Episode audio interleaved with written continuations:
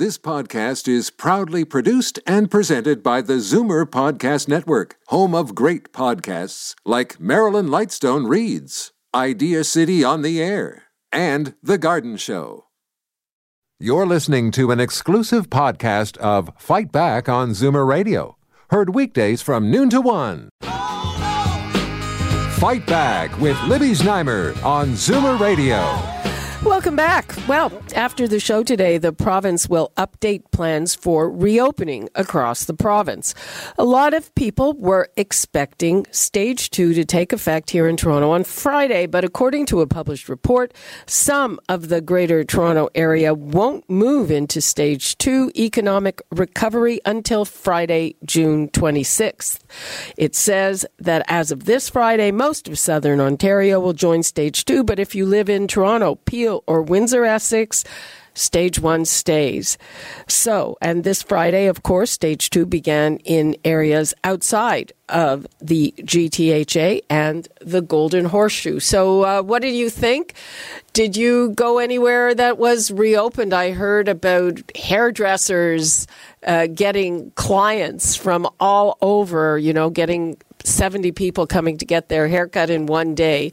And is that the idea that uh, if we're not open, we just go somewhere else? 416 360 0740, toll free 1 866 740 740. And right now, we go to Ryan Mallough, who is the Director of Provincial Affairs at the Canadian Federation of Independent Business, and John Taylor, the Mayor of Newmarket. welcome and thanks so much for being with us. Good afternoon. Great. Thanks for being here. Okay. Well, let's start with Mayor Taylor. Um, where do you stand with this, and what does it mean for you that you're likely to reopen? Yeah, it's uh, every every step in this process is um, is complicated and, and comes with some level of anxiety for sure as a as a, as a mayor and for, for many people, for business owners, for uh, uh, you know other people at uh, hospitals, etc.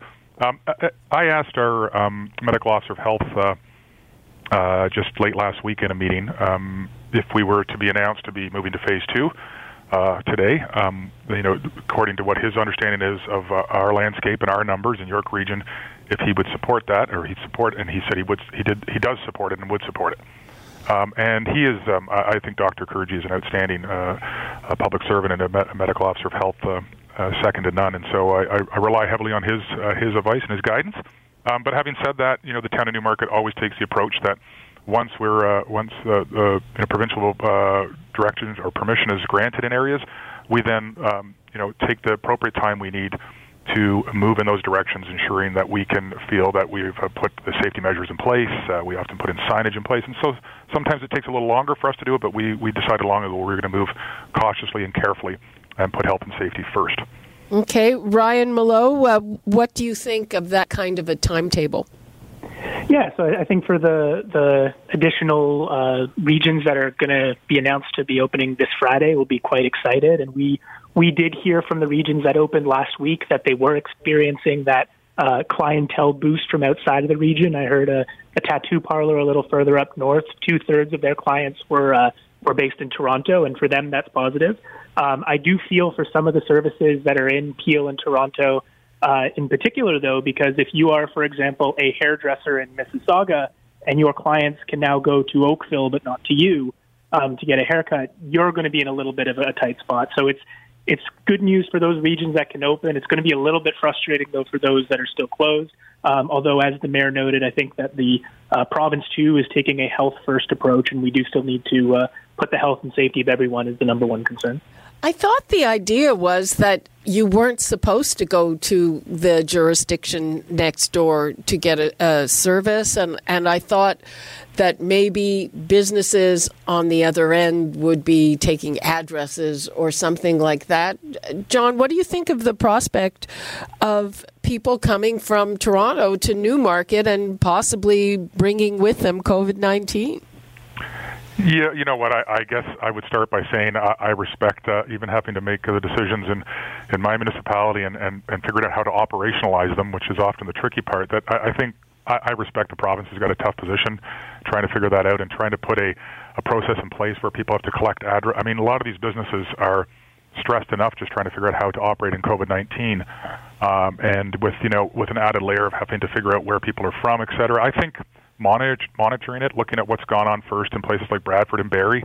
Um, you know, we can watch what goes on here next, but uh, if it's not too overwhelming, uh, there's there's people coming, you know, from one community to another now, visiting family, visiting friends, and, and that does happen. Um, with a one what would look like a one week period where uh, you know, a place like York Region will be open prior to others. I think is uh, is you know not too long a period either. Uh, many of them will be uh, you know places like uh, tattoo parlors and hair uh, places will will have a long list of their current clients who will I'm sure be uh, on a waiting list. So I I think it's it's it's never perfect. Um, responding to these circumstances is very difficult to find ways to make things work, but to support the business community, and that's what we're trying to do here. You know, we're racing to put in patio policies out of the blue into place to be as helpful as possible. Uh, and uh, you know, there's you know, uh, it, you can't always get it perfect, but I think if we all err on the side of safety, um, we can you know we can make it work. And I, if I, I leave one thought though, uh, if I can, just that I think it's incredibly important for uh, patrons, businesses, everybody to remember that as things are easing up, it doesn't mean we should ease up. I mean the the golden rule is still six feet or two meters. Uh, and if we if we respect that, there's a lot we can do to open up. If we don't respect it, um, we'll be looking at a, a second wave, uh, you know, in September and, and going backwards, which nobody wants to do. Maybe before September. Ryan, are you hearing from your members that, again, some of them are worried that they're going to be at an even bigger disadvantage if the area next door opens before them, uh, or businesses feeling that the measures are not applied equally yeah, we've we've heard it on on both sides, and I think if you're you know a, a restaurant with a patio, I mean the the uh, the hit's not going to be that bad for you just because the region next door was able to open a week earlier. I mean, you still have the the summer to look forward to. The the one that we have heard a little more concern from is the hairdressers, and and again, as the mayor noted, there are a lot of them that have existing clients and and already uh, backlogs of people waiting to get in. Um, but that's one of those services where as soon as everyone gets a haircut you know, they then don't need it again for one, two, three, depending on how long you grow out your hair months. Um, so the the ones in Toronto and Peel that watch their clientele slip out to a region uh, that that is open will be missing uh, some of that initial wave, and it's important for them because these were among the first businesses that were shut down um, and have been among those reporting the lowest revenues throughout COVID. So they they really do need the business. Yeah, uh, John Taylor, do you get a sense of that from the businesses in Newmarket? Yeah, I think you know. I think every business, and rightfully so, wants to open as soon as they possibly can. And you know, whatever wave that that you're in, it's it's a catch twenty two. If if if if you hold everybody up until the the jurisdictions with the most challenging COVID numbers are are deemed ready, then a lot of people are holding up for a week or two or more when every day seems important to a business that's uh, challenged and in stressed uh, financial stress. Uh, so I, it, it's a catch twenty two. I think this I, I, I think this is the right way to go. It's not perfect, um, for sure, uh, um, and especially when you get to some of those bo- right along the border areas of the of the different regions or cities, it, it can you know it can be challenging for some of those businesses. But I think overall, um, this imperfect way forward is the better way forward.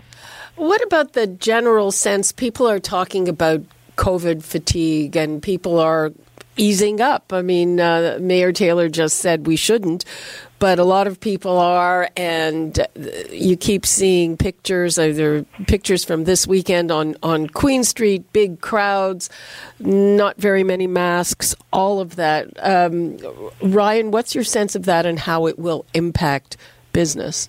Yeah, it's it's a little bit concerning. I mean, as as much as you know, we hear every day from business owners that that do want to be open, they want to get back to, they want to bring their employees back, get back to making a livelihood. What no one wants to see is a second wave force another lockdown. Um, that would be absolutely devastating for the business community.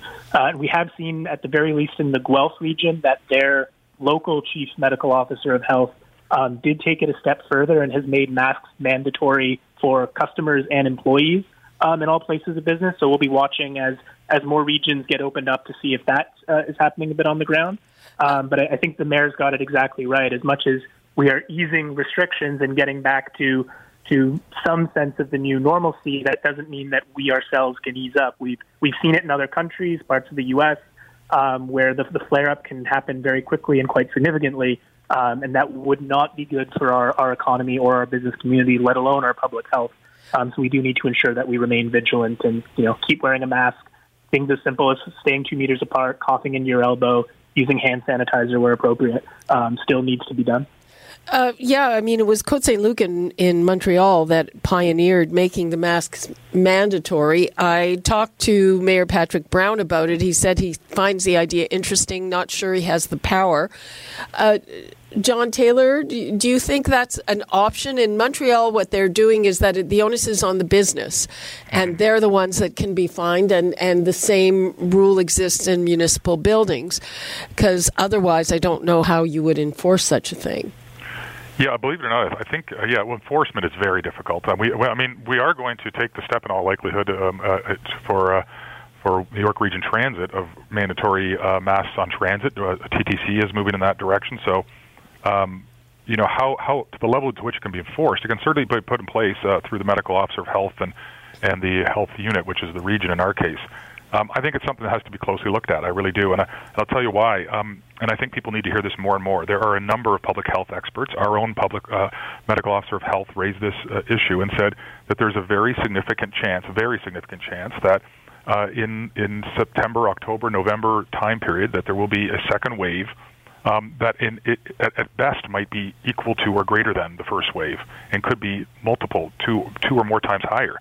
And there's there's uh, reports out of uh, um, you know, I've got one here out of Minneapolis, uh, Minnesota, I think it is, uh, that uh, that is is the one of the basis for those kinds of predictions. And they're not just predictions. There there are a number of experts who believe strongly that a, a second wave as big is extremely likely. Right. So people need to have that in their minds when they're thinking about, and businesses and everybody and, and policymakers need to have that in their mind when they're thinking about what degree we want to go to to to make sure we stay strong and vigilant in in protecting uh, or, or limiting the spread of COVID.